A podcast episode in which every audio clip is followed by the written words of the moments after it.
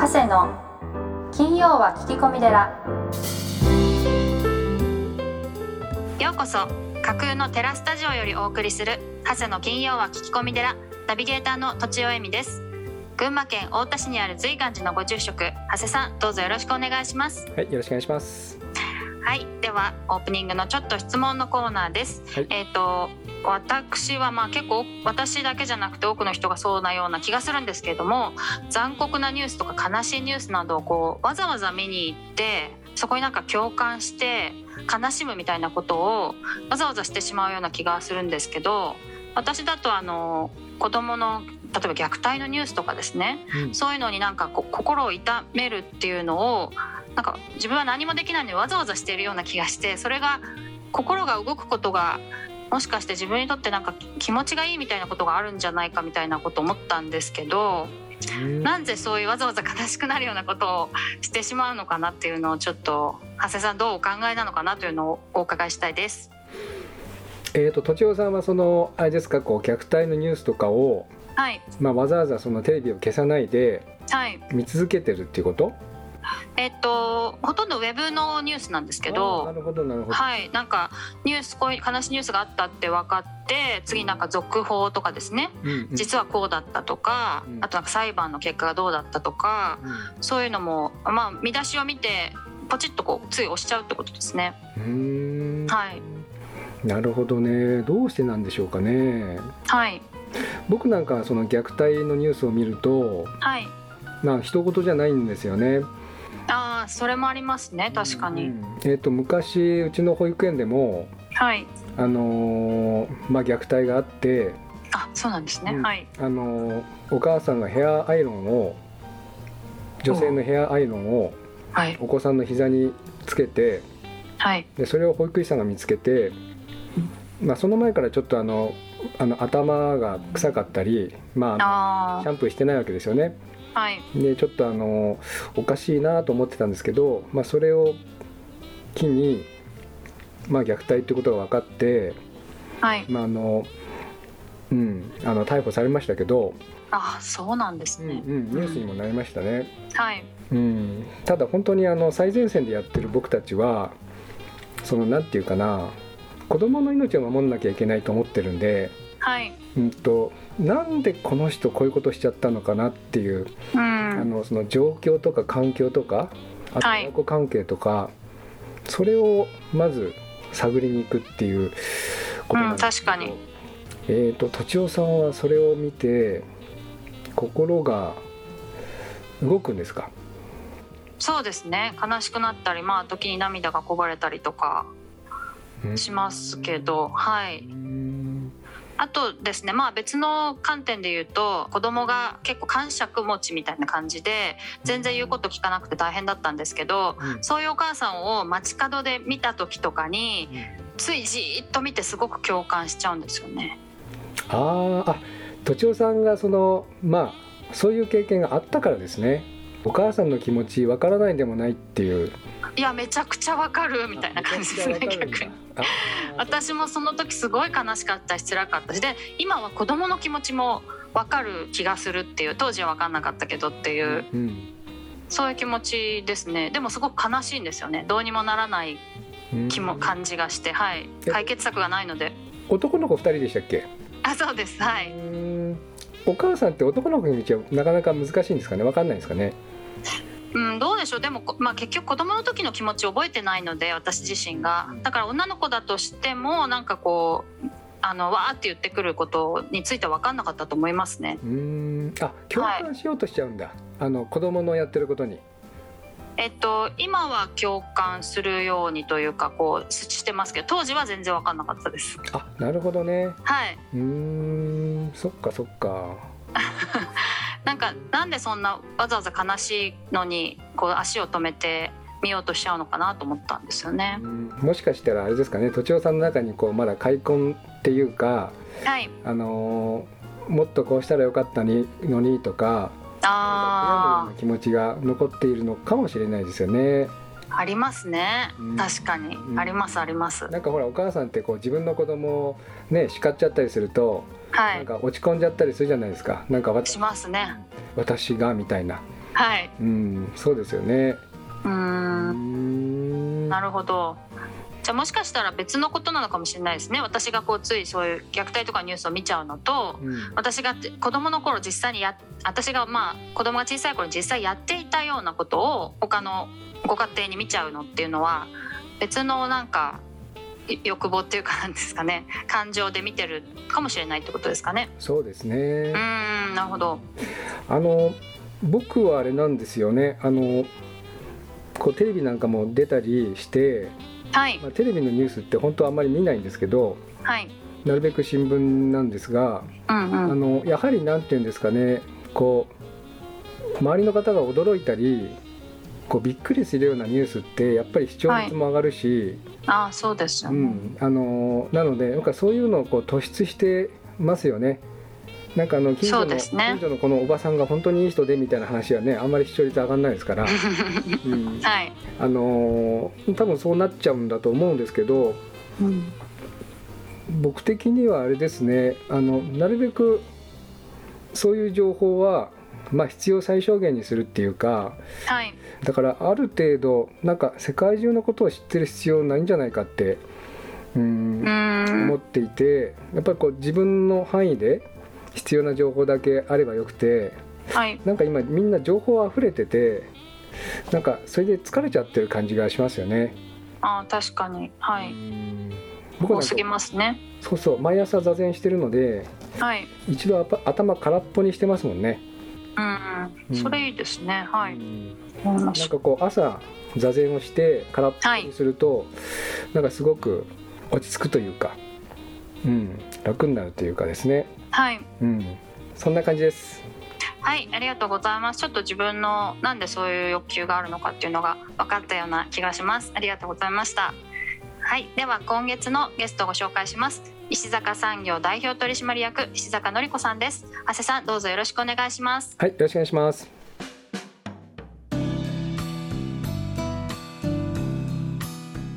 あの書籍の中で毎日見回りをするとかあのもう何回も何回も同じことを言うとか 石坂さん大変だったなっていうのがですねあの、まあ、読んでてあの伝わるんですけどもやっぱりこうお父様の言葉が刺さってやっぱり何何ですかねあのやっぱり折れなかったんですか心が？うんやっぱりこう働いている人たちになんで働くのかっていう働くことの意義を知ってほしかったんですよ。でただ作業にこう言われた作業をやっているだけの毎日は本当につまらないよねっていうことを私自身がやっぱり会社を自分自身で起こしたいって気持ちがあったのがやっぱりこう作業指示をされることにすごくつまらないなっていう気持ちが強かったんですね。あはいはい、当時はまあ社員数が少ないと与えられた作業って決まってますし、うん、そういう部分でそれを一日やり終われれば木はくれるわけですよ、うん、でもやっぱりそれを日々やる中に自分はなぜこれに取り組んで結果として何をしていくことで満足が得られるのかっていうことを自分自身に指ささないと、うん、やっぱりこう仕事のこう楽しさっていうのがわからないなって改めて思って、まあ、それで社員さんたちにもゴミの選別っていうと誰もやりたくないっていう仕事だったりするんですよね、はいはい、でも選別をする先にリサイクルされたどういう商品が生まれ生み出されていて、うん、誰が使っているかとか、うん、そういう流れをこう伝えたりとか。であなたのやってることがものすごく、まあ、いわゆるその社会地域に影響を与えているんだってことなんかをこう伝えたりするってことを一生懸命して。うんその仕事のパフォーマンスを上げてくれとかそういうことではなくて、まずは自分自身が何のために働きに来てでやっぱりこうやるからには一生懸命仕事をするっていうことで自分の満足が得られるような働き方しようよっていうことはその時からこう言い続けてることで、だから結構こうあのやめないでみたいなタイプではなくて、はい、本当に自分に合わないんだったら自分で違う仕事を選ぶっていうのがあなたの人生じゃないのっていうようなことも私は言ってしまう人だから、うんうん、まあ、そうするとじゃあ辞めますみたいな社員の人たちもたくさんいて、うん、まあ、当時はそのうんどんどんどんどんこうやめていってしまうっていうことがあったんですよねその、厳しいことを言ったもので、はいはい、やっぱりこう私たちの業界自体がやっぱり身なりをきちっとして、うん、挨拶をきちっとしてお客様を迎えられるでまあそのまさに ISO のさっきの話じゃないんですけど品質を取ろうとすると商品の品質ではなくて要は私たち人の社員の品質って捉えたんですよね、はい、そうするともうなんて言ったらいいですよかね。こうふてくされた顔であさっての方を見て、お客様を受け入れするなんてことはちょっと考えられないから、まあ、ちゃんと姿勢を正して「おはようございます」って挨拶ができる社員にしようとするとみんな嫌がるわけですよ、はいはい、学校じゃあるまいし。で結果としてどんどんこうやってらんねえみたいな形で当時は辞められてしまって、うん、まあ、それでもやっぱりこう会社をいい会社にしたかった、うん、うん。ぱこう父が目指していたその大きくなる会社ではなくて地域に根ざして地域からいいねって言われる会社になりたかったんですよね、うん、そのために私たち自身が変わりたいっていうところから、まあ、一生懸命そんな話をし続けて、まあ、今もしたりしてるんですけど し続けて、まあ、そこに共感してくれた人たちが働いてくれてるっていうのが今の姿なのかなって思います。うん、あの今日ちょっと来た時にちょっと駐車場分かんなかったんですね。そしたらなんかすっとあの受付のあの方が「こっちです」って案内していただいてであのあえー、群馬県の随願さんですねってえ知ってるんだみたいな。そしてなんか看板に僕のうちのお寺の名前が書いてあるしあなんかみんな知ってるなと思って これリッツ・カールトンかなみたいなですね。ありがとうございます、うん、だからちょっとびっくりしたんですけど。ありがとうございます、えー、す。素晴らしいなって思ったんですね、えー、いや本当にあのー高野さんのご紹介もそうなんですけれども高野さんやっぱり見学に来てくださって、はい、いや産業廃棄物処理会社とは思えないと、うん、まあ、そのホテルに来たようだっていうふうに言ってくださったり、うん、本に書いてくださったことが、はいはい、まあ、きっかけにもなって、まあ、たくさんの方がこう別の我々業界外の方もたくさん来られるようになりましたし、ほとんどがやっぱりこう口コミであそこの会社働いてる人たち社員すごい礼儀正しいんだよねみたいな話から、うん、こう皆さんに見られるようになっていくんですけどもやっぱりこうお客様に見られるっていうことが働く社員の人たちにとって姿勢が伸びる瞬間でもあると思うんですよ。あそうですね、うん、そういう機会って廃棄物しか集めない会社にはなかなか縁がないことなので、うん、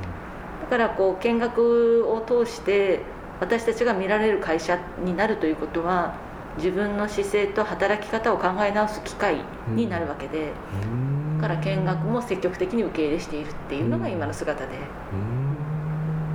あの車の駐車の仕方も一列に整然と並んで全部後ろ向きだったかな。本当に綺麗に並んでてちょっと驚いたんですけどあのやはり地域のあれですかこう小学生とか中学生とかをこう受け入れてそしてこうプラントの中を見せてその環境のお勉強とかあとはその里山であの遊んでもらったりみたいなことを積極的にもうしているっていうことなんですね。そうですねなんか最初のうちはやっぱりこう地域への環境配慮っていう ISO の1万4センチの環境の中にあって、うん、その時はボランティアのゴミ拾いから始めたんですよね。で今もこう続けていくんですけれども本当ここ十何年だろう。何年になるんだろう。17年ぐらいだったかな。気づいたらスカイツリーの高さを超えてるんですよ。ポイ捨てゴミ集めて。でポイ捨てゴミを集めていくんですけど、はい。はい、またポイ捨てする人がいるんですね、残念ながら、うん、でそれをされないようにするためにポイ捨てされやすい場所だったりゴミを投棄されやすい場所を全部こう線引きして借り切って、うん、でそこの森の手入れを始めていくっていう活動がしたのが今の形なんですよ。あそうなんですね。だからもともとは不法投棄をなくすための森の保全活動、うんうん、あそこ。そこ全部。へえであのやっぱりこう里山の手入れがされなくなると、うん、ジャングル化して、家電品だったりとか、うんうん、本当にあの家庭内廃棄物をこう置いて帰られる人が多くて、そこにですか？そうなんです捨ててっちゃう。でそれを片付ける活動を最初のうちはしていたんですけれども、はい、そうなんですね。なんか繰り返されることに、うんうん要は拾う人と捨てる人がいたら意味がないから、うん、捨てない環境を作らないといけないってやっぱなっていくわけですよ、はいはい、でそのためにもう森自体を借り切って、うん、で人が入らないようにその不法投棄しにくい環境を作ってしまおう、うん、でそこにはたくさんの樹木の手入れをして、明るい森になると、やっぱり綺麗なところを汚すっていうのってすごく心痛むじゃないですか。そうですね。で汚いとこだとみんなが汚くしてるから、まあ、私も便乗っていう形で汚くする人がやっぱり多くて、だからやっぱりこう思い切って全部きれいに手入れをしようっていうところから始めたんですけれども。まあ、一般の方たちに公開し始めたのは5年前なんですよ。あそうなんです、ね、それまでは工場見学と子どもの教育活動だけ、ええ、学校教育の中でこうバスで来られた子どもたちに、うん、いわゆる里山の中の生き物がおよそ約1300種ぐらいこう存在してるんですけども、うん、まあ、そういうものを見つけたりとか、まあ、見て体験するっていう活動をスタートしていて、まあ、一般の方たちにもこうお子さんたちが遠足とかで来るとすごい楽しかったからまた行きたいっていう声が結構上がるようになったんですね、うん、であれば親御さんたちにも開放していこうっていうことで、うん、もう家族連れ親子3世代で遊びに来れるそういう場を目指してってことで5年前に一般開放を始めたと。あそうなんですね。そういう流れです。僕もあの保育園をこう札幌とか横浜とか東京で、まあ、いくつかやってるんですけども、やっぱりその都会の子になればなるほど自然体験があの必要というかあの、はい、なんですかね。自然って一番こう五感が研ぎ澄まされるっていうか、うんうん、あの普段使ってないその五感をですね、まあ、匂いとかあの食感とかあの 味覚とかいろんなものをこう木の実食べたり歩いたりすると、うん、あれなんか普段あ葉っぱ踏むとこんな感じなんだみたいなことを意外とみんな、ね、都会の方知らないんで自然の中で遊ぶって実は子供を育ててると一番一番いいんですよね。まさに。まさにだから僕もなんか今日朝歩いててあうちの園児バスでついてこようかなっていやもうぜひぜひ。思いますもんね。本当に、えー、うん。あの関東さまざまなところからあのバスで来られる子どもたちだけじゃなくてやっぱり大人の方も多いですし、えー、やっぱりこうリフレッシュするってことはすごく大事かなと思うんですよね。やっぱそこただその森自体は自然としてその体制というか守られているわけではなくてやっぱり人との関わり方がこう関係することによって調和が保たれるっていうふうに考えてもらわないと、ほっといていい状態っていうのはやっぱりただの原生林になってしまうので、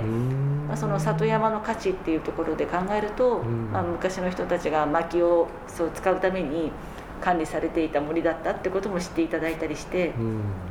だその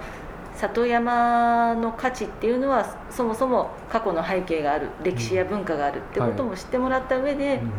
まあ、今そういう使われ方をしないので私たちはその教育の場として、まあ、子どもたちに体験してもらうようなことで提供してますよなんて話をするんですけども。なんか面白い取り組みだねっていうことで大人の方もこう見に来てくれるようになって、でも本当にあの余談ですけどフィンランドなんか行くともう学校はほとんど宿題出してなくて、うん、森に遊びに行かせると、うん、やっぱりその生き物と関係性をこう保って五感で感じることによってまあ調和その自然との調和をするっていうことを小さいうちからこう学んでいくっていう感性感性として学んでいくっていうのが大事だっていうふうに言われていたので、うん、やっぱりまさにフィンランフィンランドのその生活様式なんか見てると、まあ、日本の教育の中でもやっぱりどれだけ外遊びをさせられるかっていうのが重要だなっていうのがすごい分かるなと思いました。うそうですね。あのノーベル賞を取った人にあのなんですかね都会の子はいないって言われるんですけど、うん、やはりその田舎の田舎のその自然の中でもうなんかご飯を食べるのも忘れてなんか虫取りするとかなんかあのねあの川であの魚取りするとかそういう子ってあのなんですか一つのことにもう熱中するっていうかもう寝食忘れて熱中するみたいなそういう体験がなんか一番ですか子供が伸びるっていうんですかねらしいので、まあ、うちなんかこう積極的に外へ遊びに行くんですけどそうですね。素晴らしいでもね環境ですよね。ああかりました。あのうちのお寺の前昔はホタルホタルが飛んでたんですね、はい、で今こう側溝をきれいにコンクリートであの並べていただいて、うん、ホタルが消えたんですけど、あのホタルビオトープっていうのはホタル飛ぶんですか？今は、ええ、あの川ニナの問題とか、え、温暖化で季節が全然もうずれてしまって、そうなんです、ね、ここ20年で、管理をするのをやめたんですね。あ難しくなっちゃった、うん、やっぱりこう人工的に管理することができるんですけど、自然で管理するにはちょっと温度が上がりすぎてる、ここ20年で本当に変わってしまって、ホタルは夏のものではなくて春のものになってたんですよ。あそうなんですか？やっぱりそういうところも生態系としては違和感があったので、まあ、今は本当にあのビオトープの中には自然に戻るようなそれこそ里山なので蛇がいたり、アメンボがいたり、まあ、そういったメダカをこう見て子どもたちでこう集めたりするっていうような活動はしてますけれども、あえてそのホタルっていうのは手をかけるのはやめたんですね。あそうなんですね、うん。なんとなくその人工的に作るものでもないなと思って、はいはい、まあ、素直に今ある生態のものを見ていただくっていうことで、うん、まあ、今ここはクヌギだったりコナラ科のものが多いので、まあ、コナラのナラ枯れ病っていうのもちょっと今最近すごく問題にはなってるんですが、うん、まあ、それでもカブトムシだったりとかたくさん来るので、うん、そういうのを子どもたちが見て、見つけて、まあ、楽しむと、まあ、そういうことをやってもらって。うん。カブトムシっていうとねなんかあのスーパーにあスーパーじゃないなんかあの、えー、売ってますよね。お店に行って買ってくるみたいな。でなんかあの動かなくなったら電池が電池が止まったから変えてとかお母さんに言ったとか言わないとか、えー、本当ですか、うん、あのいやそれは作った話かどうか分かんないんですけどもなんかこううちの辺りだと朝電気つけとくとカブもカブトムシが飛んでくるんですね。そうですよね。で下の辺りに落ちてるみたいな ところあるんですけどそういうのってあれですよね。やっぱりこう自分で体験しないとわからないですよね。そうですね。えー、あの先ほどお聞きしたんですけども ISO を取られた時にそのまあ 5S 整理整頓清掃清潔しつけえーまあ、これをその 3S にして徹底されたということなんですがやはりあのこれも多分大変なことだと思うんですけど今だ今だと想像できないですが最初はやはり散らかってたんですか？そうですね。なんかこう仕事のやっぱりその廃棄物を処理するプロセス自体はやるんですよ、うん、でもそれが結局周りが散らかるじゃないですか、はい、でそこを片付けたり自分たちのその労働環境を整理整頓するっていうのがなかなかやっぱできなかった。でやっぱりそれをあの循環当時はいろいろ巡回をして何度も何度もやりましょうやりましょうってしていくんですけどやっぱり強制になるんですよ。やっぱ指示命令になるって言ったらいいですかね,、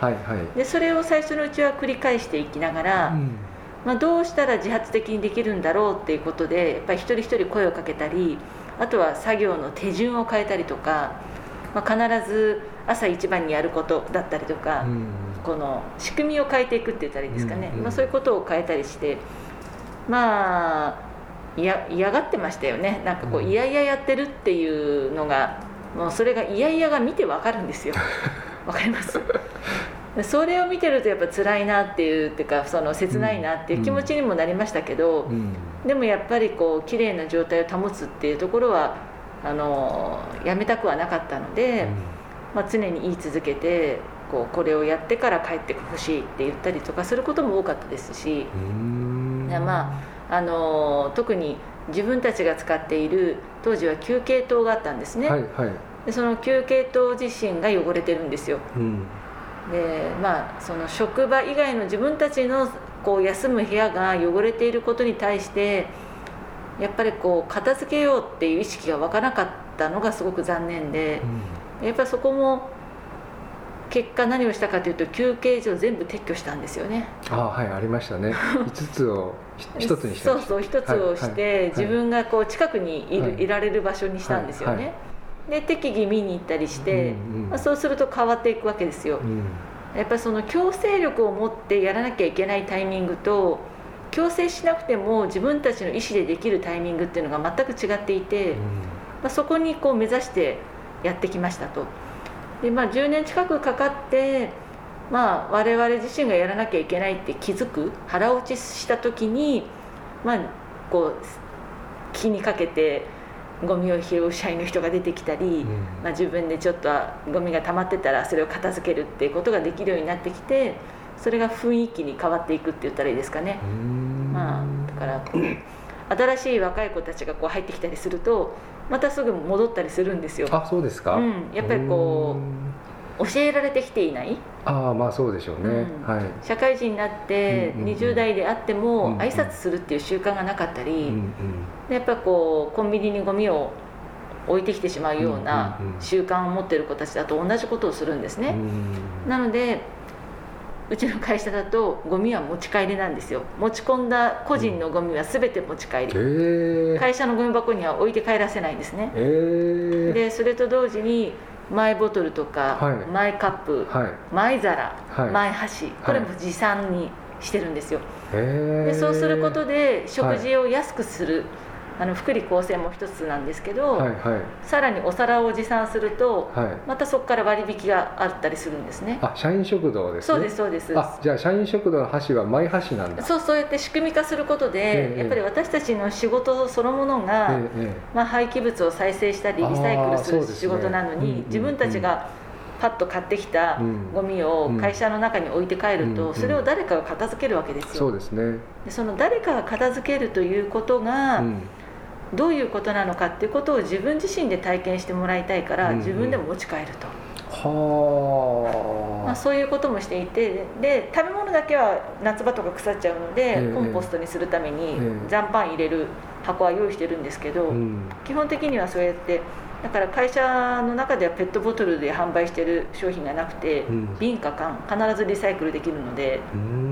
瓶缶のジュースを飲むことはできますと、うん、であとはもうほとんどサーバーで水だったり麦茶だったりとかして、うんうん、まあ、若手にもちょっと意識づけをするために今はそんなことをしたりして。だからまあなかなかあの一人一人に社員数も200人近くなって、はい、全員に声を私自身がかけられなくなってきた、組織成長しているので、やっぱりそこは仕組みの中で、みんなでマイ皿持ってきましょうマイボトル持ってきましょうみたいな形で入社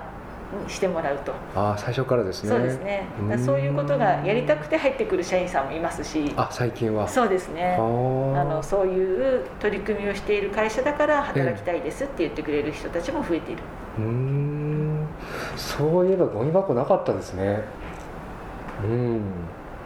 なるほど。あの永平寺なんかだとゴミ箱って護衛の「語に、はいはい、あの美人の「美」に「箱」って書いて、美を守る箱って書くんですけどやっぱりその僕らはなんですか靴を揃えると心心が揃うとか、はい、あのやはりその潜在意識に落ちてきますよね、うん、毎回毎回靴揃えてると今度はその気持ちもなんかすっきりするし気持ちも整うしなんかあのあのすごく気分がいいみたいなとこあってなんかずれてると人の靴も直したくなるっていう、はい、僕なんかあれなんですね。大学時代からずっと虎ノ門の寺からあの寺の小僧やってたんであのゴミが落ちてると拾い拾わないといられない体になってるんですよね。あの大谷翔平君じゃないんですけどあの知らない間に拾ってるみたいな、はい、そういうふうになるのに何年ぐらいかかるんですか？いややっぱり一緒にやりますよね。あ一緒にやるんですね、うん、やっぱりこの共感っていうのかなこう、うん、誰かが誰かのためにやっている姿を見た時にあ自分が変わらなくちゃってすぐ行動を変えられる人もいますし、うん、なかなかそうじゃない人もいたりするので、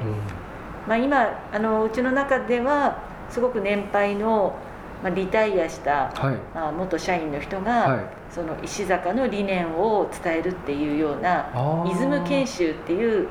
役割をしていて、うん、必ず新しい人が入ってくると、うん、そのイズム研修で森の清掃に入るんですね、はあそこ。里山の。は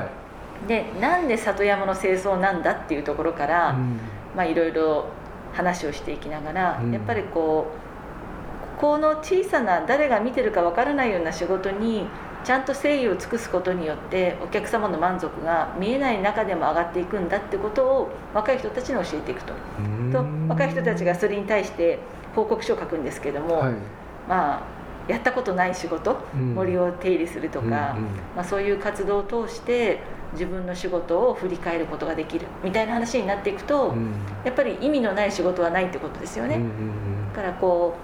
う会社としてやっぱりそのどのポジションであっても本来であれば社長代理なわけですよ。はあ、そうですね、うん、やっぱりそこを任せてお願いをしているわけだから、うん、やっぱりそこをどう責任を持ってやっていくか、うん、なんかこう責任者って名前が付いてないから仕事に責任ないなんて思うんじゃなくて、うん、仕事お金を頂いてやっぱり働いていくっていうことの中にはやっぱりこの仕事のあることへの感謝だったりそれを喜んでくださるお客様の姿だったり、うん、見えないものを想像して働いていくっていうことが、すごく自分の心のやっぱり満足にもなるなって私は思っているので、なんかそういうことを一生懸命、社員の人たちにも伝えながらまあ、社員の人たちがどういうふうに思って、この我が社で仕事をしていくかっていうことにつながっていくといいなと。心の満足度みたいなものをすごく私は求めてしまいますね。うん、せっかく働くんだから、はいはい、ただこう作業しに来ましたではなくて、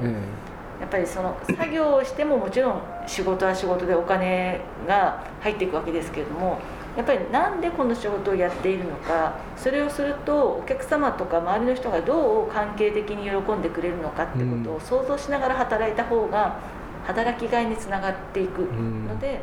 ぱり想像しようみたいな話になるんですが、まあ、その想像できる想像しながらやれる子もいれば、まあ、想像を教えてあげないとあそういうことなんですねって気づく人もいるっていう、うんうん、で必ずそういう経験を通してそれぞれの現場に入っていったりするので、まあ、自分の仕事に落とし込んで誰を喜ばせるために僕は仕事をするんだとか、うんうん、周りの人との関わり方とか、うん、まあ、そういうのを意識的に活動できるようになるとやっぱり組織なんで一人で働いてるわけじゃないから、はいはい、そうですね、まあ、そういう意味で言うと調和していくって言ったらいいですかね、そう関係性を良くしていくっていうのが。まあ、結果として会社の成績が影響していくっていう話なんですけど、やっぱり成績だけを求めるっていうよりかは本当にその関係性を豊かであってほしいなって常に思ってたりするので、まあ、そんなことは相変わらずうるさくあの 私は言ったりしちゃうんですけどね。